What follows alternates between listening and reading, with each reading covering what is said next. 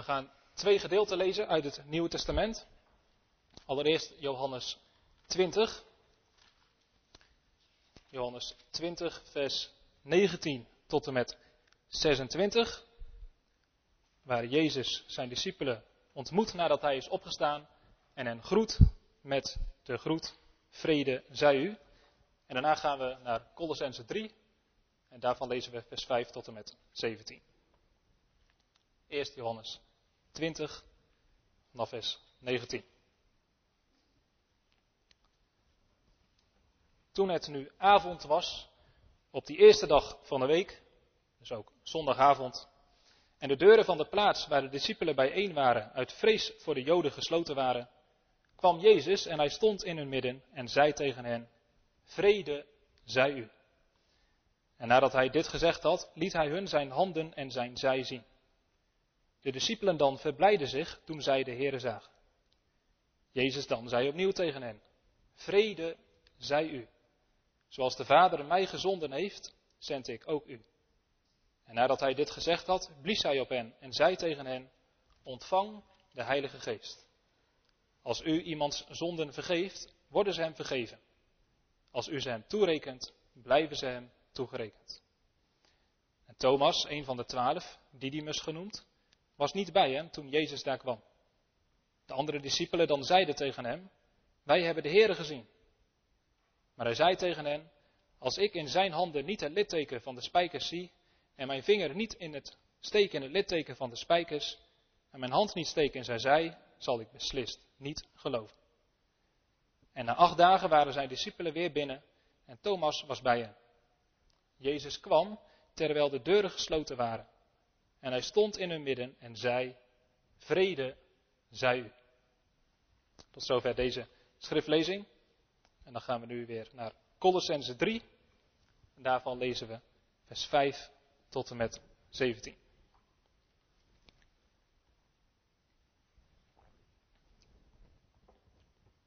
Dood dan uw leden die op de aarde zijn.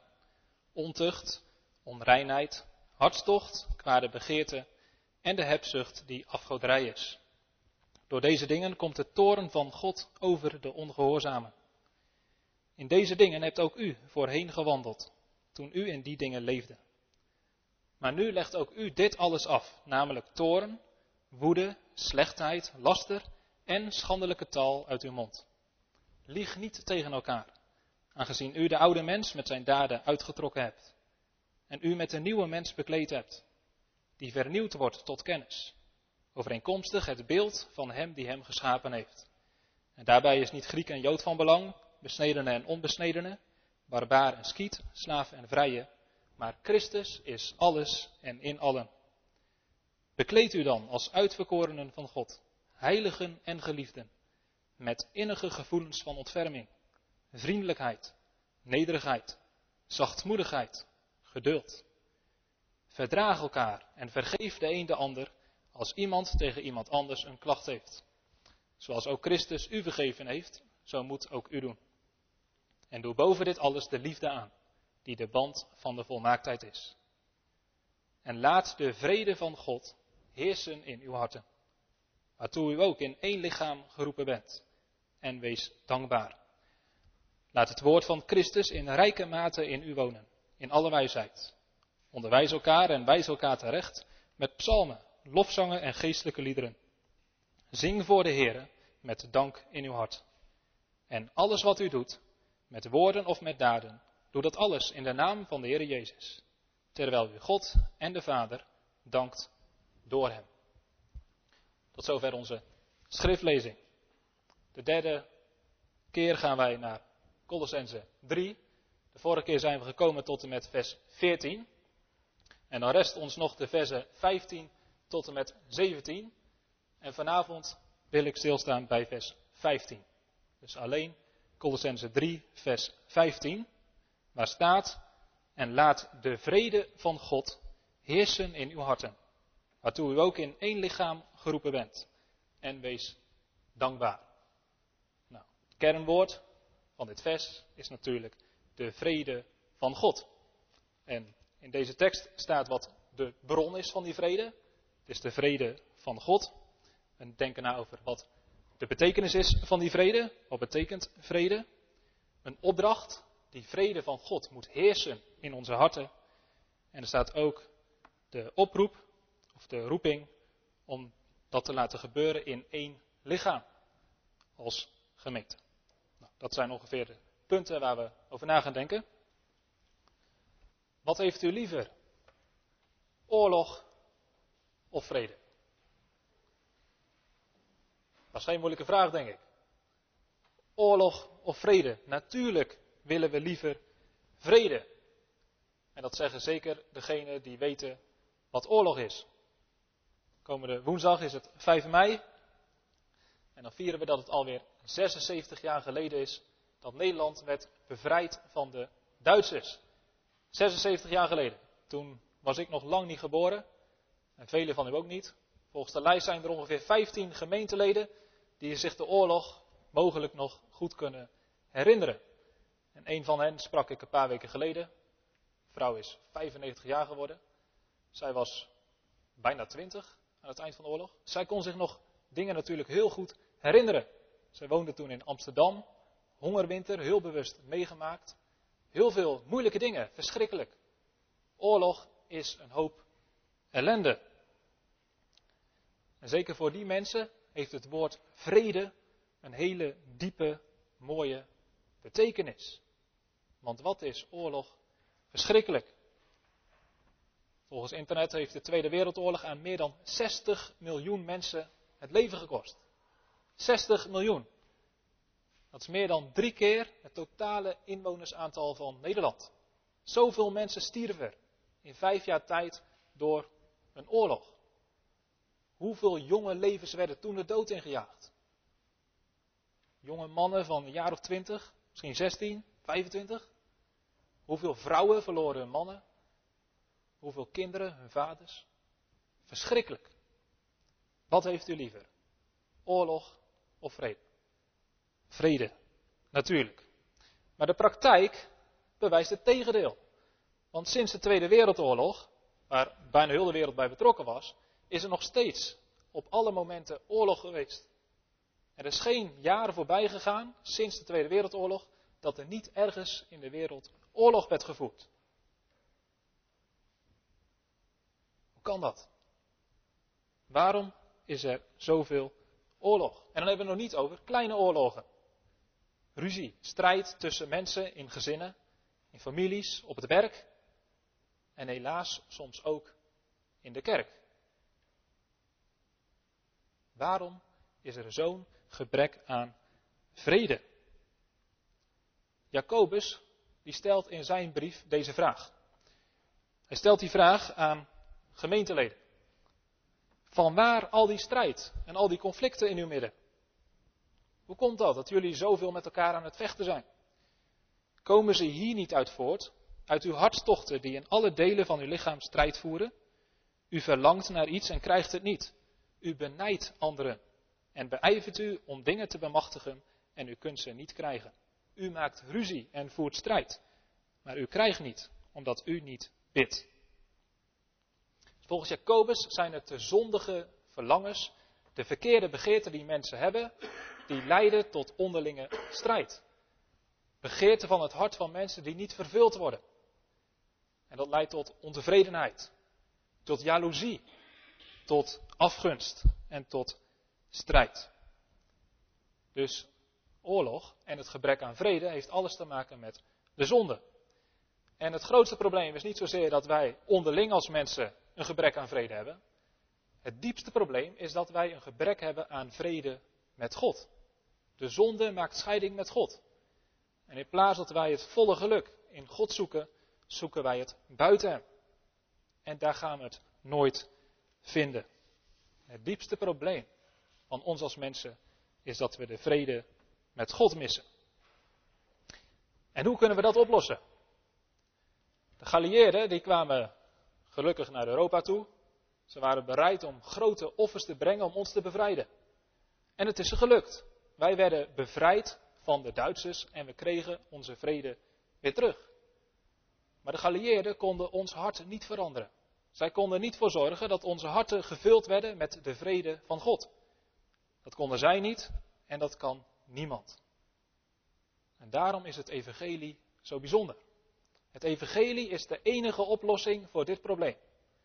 En daarom zegt Jezaja, hoe liefelijk zijn op de bergen de voeten van hem die het goede boodschapt, die het evangelie verkondigt, die vrede laat horen. God komt vrede brengen. En dat laat hij verkondigen door het evangelie. En daarom wordt God in het Nieuwe Testament op verschillende plekken de God van de vrede genoemd. Wie is onze God? Hij is een God van vrede. Een God die geen oorlog wil, maar een God die verzoening wil. Die herstelling van relaties wil. De God van de vrede. En het evangelie wordt op sommige plekken het evangelie van de vrede genoemd. Waar gaat het evangelie over? Over vrede. In het evangelie wordt vrede verkondigd. Petrus zegt dat in Handelingen 10. Dit is het woord dat God gezond heeft tot Israëlieten, waardoor hij vrede verkondigt door Jezus Christus. In Efeze staat over Jezus, en bij zijn komst heeft Christus door het evangelie vrede verkondigd aan u die ver af was en hen die dicht bij waren. Dus als we het evangelie verkondigen of het evangelie horen, dan horen we een boodschap van vrede. In het evangelie wordt ons uitgelegd hoe God ons vrede brengt. Hoe God met ons vrede maakt. En dat doet hij dus door de Heer Jezus Christus. Jezus wordt in het Oude Testament de vredevorst genoemd. De koning van de vrede. Hij is onze vrede. Want, staat eerder in de Colossensebrief, het heeft de Vader behaagd om door Jezus alle dingen met zichzelf te verzoenen. Door vrede te maken door het bloed van zijn kruis. Hier staat wat de prijs is die God heeft betaald om met ons als mensen weer vrede te krijgen. De prijs die de Galieerden hebben betaald was gruwelijk hoog. Miljoenen jonge mannen hebben zich opgeofferd om ons te bevrijden. Dat is goed om daar op 4 mei bij stil te staan. Om daar dankbaar voor te zijn. Maar die prijs die God heeft betaald om ons weer vrede te geven, is nog veel hoger. Het heeft het bloed van zijn eigen zoon gekost. Alleen door het bloed van de Heer Jezus Christus kunnen wij vrede krijgen met God. Als de Heer Jezus niet had besloten om naar de aarde te komen, als hij had gezegd: Ik blijf lekker in de hemel, ik bespaar me de moeite om die mensjes te redden, dan was het voor ons onmogelijk geweest om vrede met God te krijgen. Maar Jezus is gekomen. Hij is mens geworden. Hij is de weg gegaan naar het kruis, waaraan hij de vijandschap gedood heeft. En daarom kan Jezus zeggen, de woorden die we hebben gelezen in Johannes 20, was trouwens hebben we niet gelezen, staat in Johannes 14. Mijn vrede geef ik u. Dat kon Jezus zeggen. Jezus kwam naar zijn discipelen toe en hij zei, mijn vrede geef ik aan jullie. Ik geef jullie een vrede. Niet zoals de wereld die geeft, geef ik jullie die. Wat we wel hebben gelezen, dat zei Jezus nadat hij was opgestaan. Nadat hij dus aan het kruis was geweest en vrede had mogelijk gemaakt door zijn bloed. Toen groette Jezus zijn discipelen drie keer. Vrede zij vanavond komt Jezus zo ook tot ons. Elke keer als wij de Bijbel open doen, als wij een ontmoeting hebben met God door het Evangelie, dan komt God tot ons met de boodschap: Vrede zij u. Een vrede die hij zelf heeft gekocht aan het kruis. Dus als u het evangelie hoort, wordt u geroepen tot vrede. Dat staat ook in de tekst. En laat de vrede van God heersen in uw harten, waartoe u ook in één lichaam geroepen bent. Dus het evangelie is een roep van de God. Paulus zegt dat letterlijk ergens, alsof God door ons smeekt.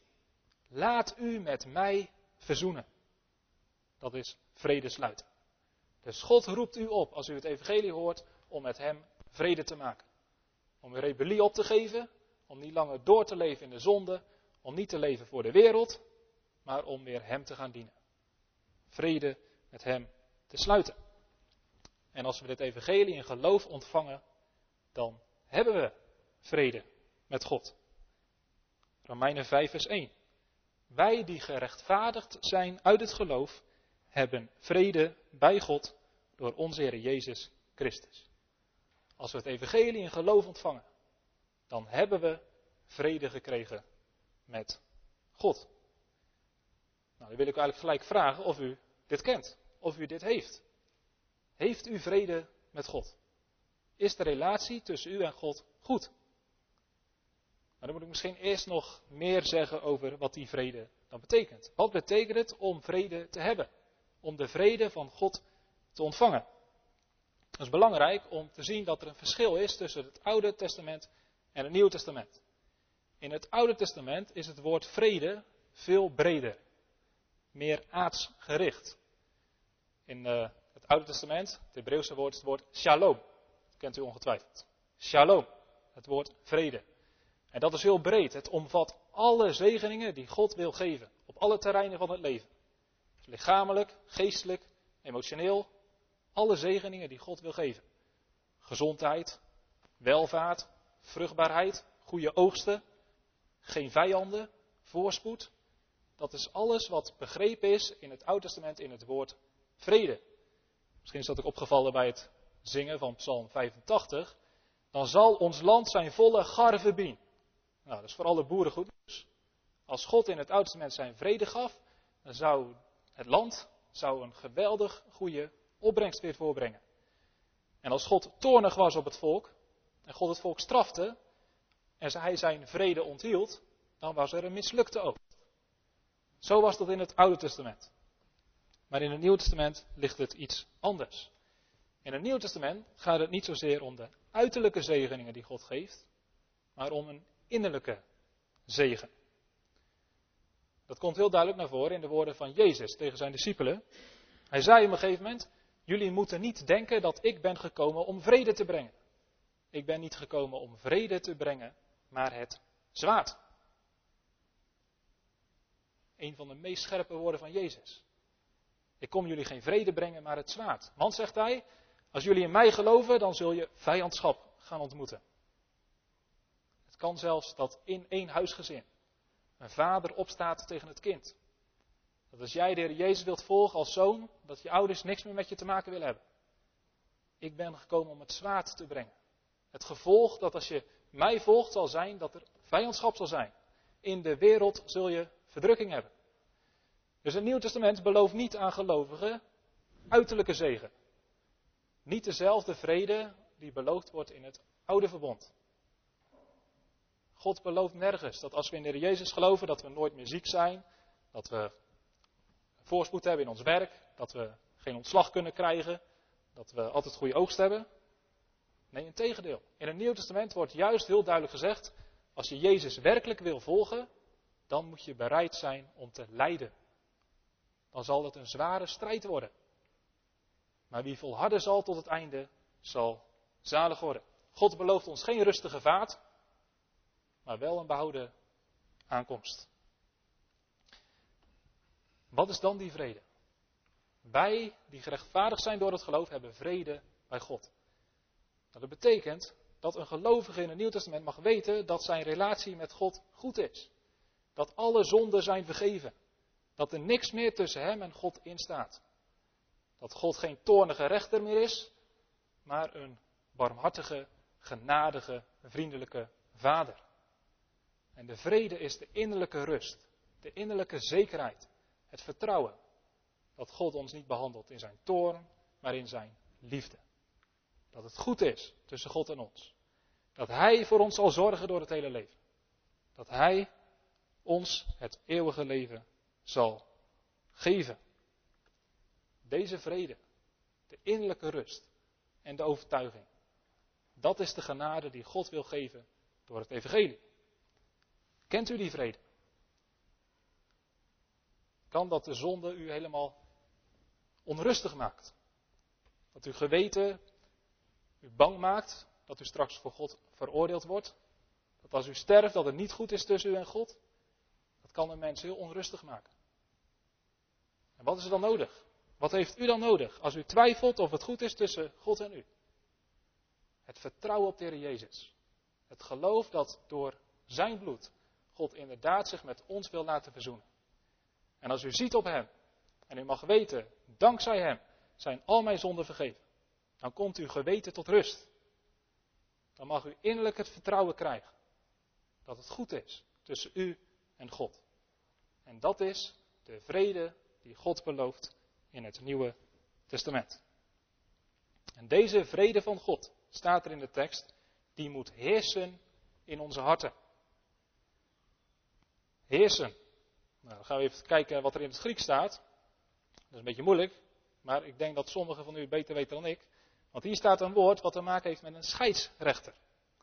En een scheidsrechter, die heb je in voetbal bijvoorbeeld. In sporten, toch? En wat moet een scheidsrechter doen?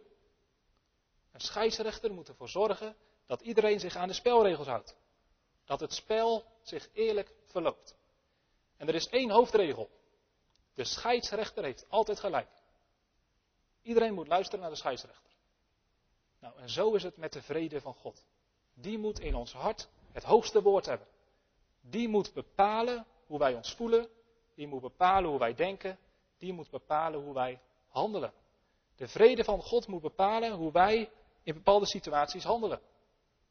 De vrede van God moet ervoor zorgen dat als we tegenslagen hebben, dat als we beproevingen krijgen, dat we niet in paniek raken, dat we niet bang worden, maar dat we nog steeds rustig, stil en blij blijven. De vrede van God moet de overhand houden. Dus als het tegenzit in het leven, dan kun je heel makkelijk helemaal in paniek raken. Maar laat de vrede van God eerst in je harten. Laat de gedachte dat het goed is tussen God en u de overhand houden. Geef niet toe aan de gedachte dat het verkeerd gaat. Want als we in God geloven, dan werken alle dingen mee ten goede. Dus zelfs al moeten we door moeilijke dingen heen gaan, dan mogen we daarin nog steeds weten, ik heb een Vader in de hemel die voor mij zorgt. Hij zal voorkomen dat ik zwaarder lijd dan nodig is. En alle moeite die ik moet ondergaan, hij zal ervoor zorgen dat het een goede uitwerking heeft in mijn leven. De vrede van God moet heersen in onze harten. In moeilijke omstandigheden. Misschien zelfs als we vervolgd worden en gemarteld worden. Ik heb onlangs een boek gelezen, dat heette Het Boek van de Martelaar. En daar wordt in beschreven, vanaf de vroege kerk, eigenlijk al vanaf het Nieuw Testament, tot aan deze tijd, hoeveel mensen zijn vervolgd als christenen. Allemaal getuigenissen, allemaal voorbeelden van mensen die hun leven gaven. En één rode draad is dat de meeste mensen, ja, bijna alle christenen, in het geloof stierven. Zingend, getuigend, biddend, met blijmoedigheid. En de mensen die erbij stonden, die hebben ongetwijfeld, dit kan niet. Hoe kun je nou blij zijn? Hoe kun je nou God loven en prijzen als je in de vlammen staat op de brandstapel? Wat was hun geheim? Ze hadden de vrede van God in hun hart. Ze waren blijmoedig, tevreden en dankbaar. Terwijl alle uiterlijke omstandigheden super zwaar en moeilijk waren. De vrede van God moet heersen in onze harten. Nou, en dan is een goede vraag natuurlijk, hoe dan? Hoe kunnen wij daarvoor zorgen? Dit is een opdracht. Dit is een bevel. Hier moeten wij aan gehoorzamen. Het is een plicht voor elke christen om zich te laten leiden door deze vrede. Om niet geleid te worden door angst, om niet geleid te worden door uh, ontevredenheid. Nee, laat de vrede van God heersen in je hart. Hoe kunnen wij dat doen? Nou, allereerst, we moeten continu scherp houden dat alleen God ons deze vrede kan geven. En dat betekent dat wij dicht bij God moeten leven. Als we verder van God afkomen te staan, gaan we deze vrede missen. Hoe dichter we bij God leven, hoe meer we deze vrede zullen ervaren en ontvangen in ons leven. We hebben net gezien hoe God die vrede geeft. God geeft die vrede door zijn zoon, de Heer Jezus Christus. Omdat hij is gestorven aan het kruis. Dus wij moeten ons hart continu richten op de Heer Jezus. Op zijn kruis, op zijn bloed. En bedenken dat daar aan het kruis God vrede heeft gemaakt met ons. En we hebben ook gezien, we moeten dit ontvangen door het geloof. Door in het geloof op de Heer Jezus te zien. Ontvangen we deze vrede. Dus als iemand zegt, ik heb geen idee wat deze vrede is, deze innerlijke rust, deze innerlijke vreugde, die ken ik niet. Geloof in de Heer Jezus. Zie op Hem. Luister naar het Evangelie in geloof. En er komt een moment dat de Heilige Geest deze vrede in uw of jouw hart zal werken. Dat je weet met zekerheid, Mijn zonden zijn vergeven. Ik heb het eeuwige leven ontvangen. Het is goed wat God mij beschikt. En als u al wel deze vrede mag kennen, dan zult u waarschijnlijk ervaren dat deze vrede soms wel aanwezig is, en misschien zelfs heel sterk, en soms ver te zoeken. de een heeft een sterker besef van deze vrede dan de ander. Dat heeft te maken met hoe krachtig de Heilige Geest in ons hart werkt. Hoe sterker de Heilige Geest in ons hart werkt, hoe meer we van Hem vervuld zijn, hoe meer we deze vrede ervaren. En hoe verder de Heilige Geest uit ons leven is, hoe minder we dit ervaren. Dus hier is groeien mogelijk. En toewijding. Probeer dicht bij God te leven. Te leven naar zijn wil. Te groeien in het geloof. En zo kan deze vrede toenemen. We moeten ook duidelijk hebben wat deze vrede wel en niet is. Als we denken dat deze vrede onze uiterlijke omstandigheden zijn, dat we alleen maar voorspoed hebben en geen tegenslag, dan worden we snel teleurgesteld en in de war gebracht. We moeten goed beseffen, deze vrede is iets wat van ons innerlijk is. Het kan zijn dat God u veel moeite en tegenslagen toelaat in uw leven. Dat u voor veel uitdagingen en problemen komt te staan. Dan moet u niet denken dat God tegen u is. Nee, deze vrede van God is iets wat Hij wil geven in ons hart. Het is een geestelijke zegen die het welzijn van onze ziel garandeert. Het is dus mogelijk om met heel veel pijn, met heel veel lijden, met heel veel strijd door het leven te gaan. En toch deze vrede in het hart te hebben. Het is mogelijk om alle uiterlijke vrede te missen. En toch vol te zijn van deze innerlijke vrede. En daar hebben we ook een verantwoordelijkheid. Want wij moeten daarom ook ons geluk niet zoeken in de uiterlijke zegeningen, maar ons geluk moeten wij zoeken in deze innerlijke zegen. En dat is misschien ook wel de boodschap van de vorige keren, van het eerste deel van Colossense 3. Bedenk de dingen die boven zijn en niet die op de aarde zijn. Zoek uw geluk niet in het tijdelijke. Zoek uw geluk niet in deze wereld. Dat stelt allemaal teleur en het gaat allemaal voorbij. Maar bedenk de dingen die boven zijn. Wees gericht op de hemel, waar Jezus Christus is. Onze schat is niet hier. Onze schat is daar. Onze heerlijkheid is niet nu, maar onze heerlijkheid komt straks. En als we dit beseffen en dit onze focus is, dan kunnen wij in moeilijke situaties in het leven vol van de vrede van God blijven. En de hoop dat het straks beter wordt.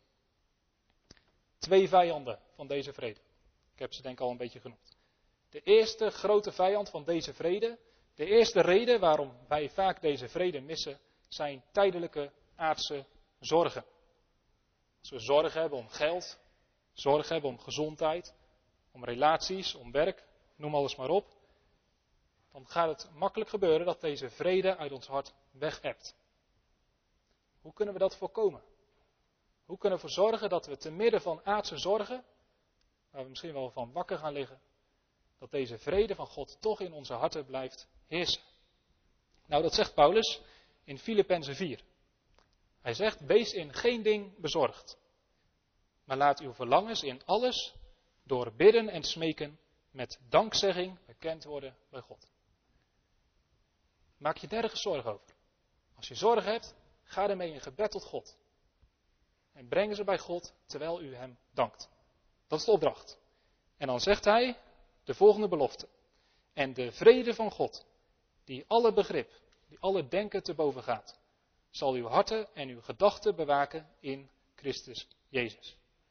Dus als wij onze zorgen brengen bij God, in gebed, in dankbaarheid, dan zal de vrede van God in onze harten blijven heersen. De tweede grote vijand zijn onze zonden. Onze zonden maken een scheiding tussen God en onze ziel. Onze zonden verdrijven deze vrede. Hoezo? Ze gaan ons geweten aanspreken. De duivel krijgt ruimte om ons aan te klagen. Zonde leidt altijd tot strijd, tot twijfel en tot geestelijke duisternis. Dus daarom moeten wij de zonde doden en heilig leven. In Romeinen 8 staat, als we de zonde doen, de dingen van het vlees bedenken, is dat de dood. Dan ebt deze vrede weg. Maar het denken van de geest, het leven naar de wil van God, is leven en vrede. Dus als u gezondigd hebt, dan merkt u waarschijnlijk dat deze vrede weg hebt. Wat moet u dan doen? Naar de Heer Jezus Christus gaan. Om vergeving vragen. En u laten reinigen door zijn bloed. En dan niet alleen, vervolgens ook de zonde doden. De zonde nalaten. Zoals we dat hebben gezien in Colossense 3, vers 5 tot en met 9. En actief de wil van God doen. En naar streven om naar zijn wil te leven. Zoals we dat hebben gezien in vers 10 tot en met 14. Vanmorgen werd dat lied gezongen, volgens mij als laatste. Welk een vriend is onze Jezus. En er staat dat zinnetje in. Dikwijls derven wij veel vrede. Vaak missen wij veel vrede. Dikwijls drukt ons zonde neer. We worden vaak neergedrukt door de zonde. Juist omdat wij het alles niet brengen in het gebed bij onze Heer. Zo mogen wij strijden om deze vrede te laten heersen in onze harten. Dit is een opdracht. En tegelijkertijd is het ook een voorrecht. Er staat, laat de vrede van God heersen in uw harten, waartoe u ook in één lichaam geroepen bent. Hiertoe zijn wij geroepen. En als er in het Nieuw Testament wordt gesproken over een roeping, dan is dat iets moois. Een voorrecht. Dat heeft te maken met de uitverkiezing. Als u een gelovige mag zijn in de Heer Jezus Christus. Als God u, heeft geroepen door het Evangelie. Dan bent u bevoorrecht. U bent geroepen tot het eeuwige leven. U bent geroepen tot vergeving van zonde. U bent geroepen om een erfgenaam te zijn van het Koninkrijk van God. Elke keer wordt daar het woord roeping gebruikt. En we zijn dus ook geroepen tot deze bijzondere voorrecht, tot de vrede van God te laten heersen in onze harten. Pas uh, had ik een mooi gesprek met iemand en op een gegeven moment zei hij, je hebt me bijna overtuigd. Alleen zegt hij, ik geloof het toch niet, want mijn leven is al prima. Ja, wat zeg je dan? Je hebt nog één ding nodig, je mist nog net één iets en dat is Jezus. Of als je in Jezus gaat geloven, dan wordt je leven nog beter, veel beter. Ja, dat was wel verleidelijk. Ik heb dit gezegd. Ik zei allereerst, het Nieuw Testament zegt, als je werkelijk in Jezus gelooft, dan wordt je leven er slechter van. Je wordt uitgelachen, bespot, niet begrepen. In de wereld zul je verdrukking hebben. Dat belooft het Nieuw Testament. Jezus zegt, als je mij wil volgen, neem je kruis op en volg mij. Dus je leven wordt er niet beter op. De toekomst wordt beter. Je gaat niet voor eeuwig verloren, maar je gaat voor eeuwig de vreugde van God binnen. En toch zeg ik, toch wordt je leven er wel beter van. En dat heeft hiermee te maken. Als we geloven in Heer Jezus, dan ontvangen we in ons hart een blijdschap, een vrede door de Heilige Geest, die niks of niemand in de wereld ons kan geven. Dit is een voorrecht, waartoe wij geroepen zijn. En hiertoe worden we niet alleen geroepen, hiertoe worden we samen geroepen. Waartoe u ook geroepen bent in één lichaam. We zijn niet losse christenen, losse gelovigen. Nee, we zijn samen gelovigen. We zijn geroepen in één lichaam. Nou, welk lichaam is dat? Dat komt heel vaak voor. Zeker in de brieven van Paulus. Paulus heeft het vaak over een lichaam. En met dat lichaam bedoelt hij de gemeente. De gemeente van de Heer Jezus Christus. Dat doet Paulus niet voor niks.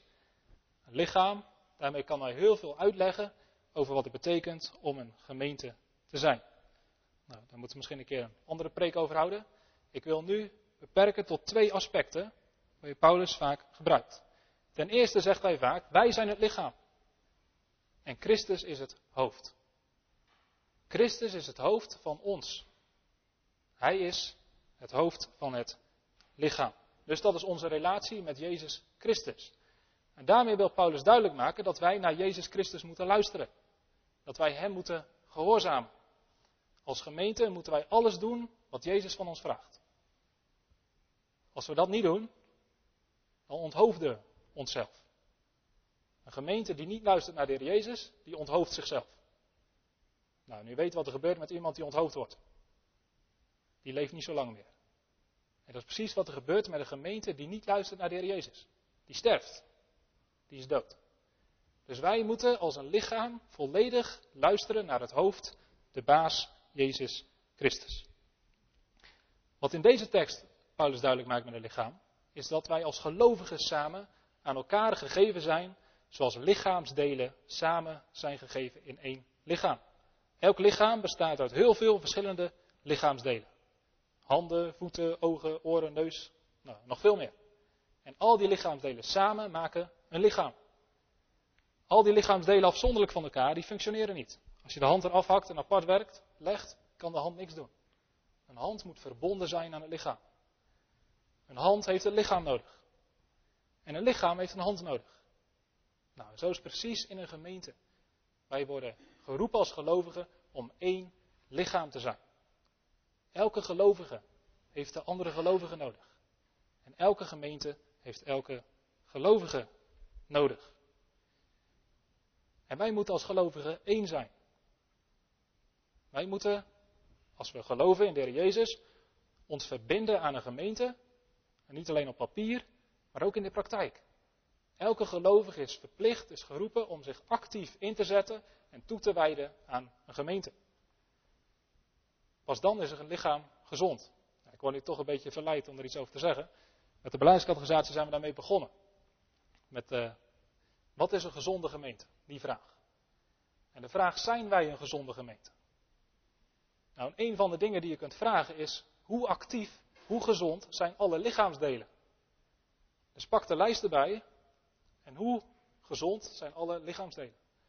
Nou, we zijn tot de conclusie gekomen dat ongeveer de helft, ik weet het niet zeker, ongeveer de helft van de gemeenteleden actief is. En de helft, die staat wel op de lijst, maar is niet actief. Is dat gezond of ongezond? Stel je voor, je komt bij de huisarts, de dokter. En u krijgt een keuring van uw lichaam. En er wordt van elk lichaamsdeel wordt gezegd of het wel of niet functioneert. En stel dat er bij de helft van uw lichaamsdelen een rode streep staat. Non-actief. Functioneert niet. Is dood. Bent u dan gezond of ongezond? Nou, die vraag die spreekt voor zich. Dus een gezonde gemeente bestaat uit gezonde gemeenteleden die één zijn en actief samenwerken. Wat ook betekent dat ze niet met elkaar strijden. Als een hand gaat ruzie maken met de voet, of de voet gaat ruzie maken met het hoofd, het hoofd zegt ik wil die kant op en de voeten zeggen maar ik ga die kant op, gaat niet goed. Dus een lichaam moet uit lichaamsdelen bestaan die samenwerken. En zo moeten wij samen als gemeente één lichaam zijn. Dat betekent dat we in vrede met elkaar moeten leven.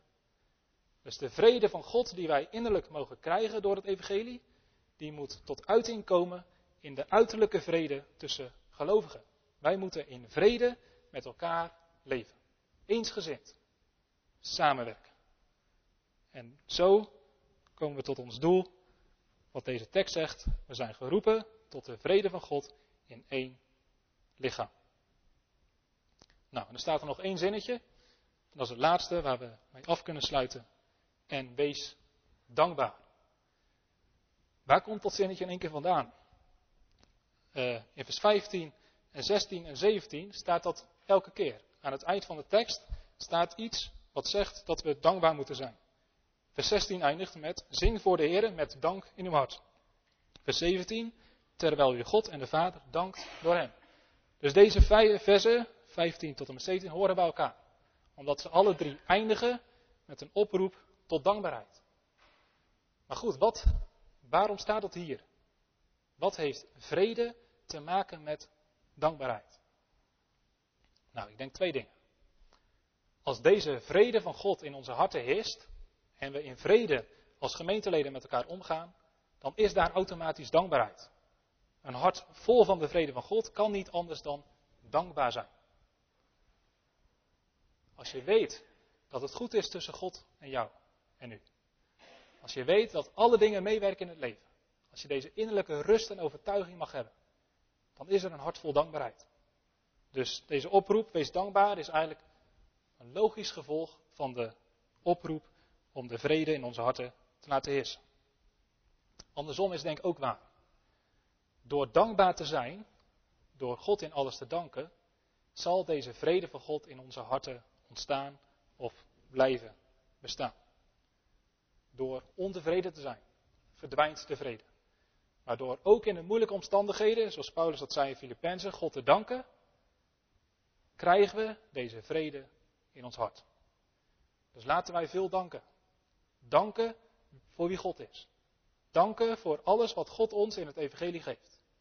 Danken zelfs voor alle moeilijkheden waardoor wij het leven moeten gaan. Dankt God in alles. En door zo door het leven te gaan, zal de vrede van God ons hart vullen. Nu is dit nog ten dele. Nu is het nog vaak een strijd. En dat zal het ook blijven. Zolang wij vrede in ons hart hebben, zal er iemand buiten ons hart zijn die dat aanvalt. De duivel haat het als mensen de vrede van God in hun hart hebben. En de wereld haat het. Er zal altijd een strijd zijn. Innerlijk om deze vrede te behouden. En ook uiterlijk omdat er een duivel en een wereld is die deze vrede niet mag. Maar er komen betere tijden aan. Er komt een moment dat er de vrede zal zijn die God belooft in het Oude Testament. Dat de vrede niet alleen iets innerlijk zal zijn, maar dat er ook uiterlijke vrede zal zijn. Dat heel de aarde vol zal zijn van de vrede van God. Daar zie ik naar uit. Dat er geen oorlog meer is in de wereld, dat er geen strijd meer is tussen de mensen, dat er geen ziekte meer is, dat er niks meer fout gaat, maar dat alles vrede zal ademen. Wat is vrede? Af en toe dan hebben we een baby die huilt. Dat is geen vrede. Maar soms slaapt ze. En dan zeg je, wat is ze vredig? Dit is de vrede die wij in ons hart mogen hebben. En dit is de vrede die ons wacht in het nieuwe Jeruzalem. Geloof in de Heer Jezus. En u heeft vrede met God. Amen.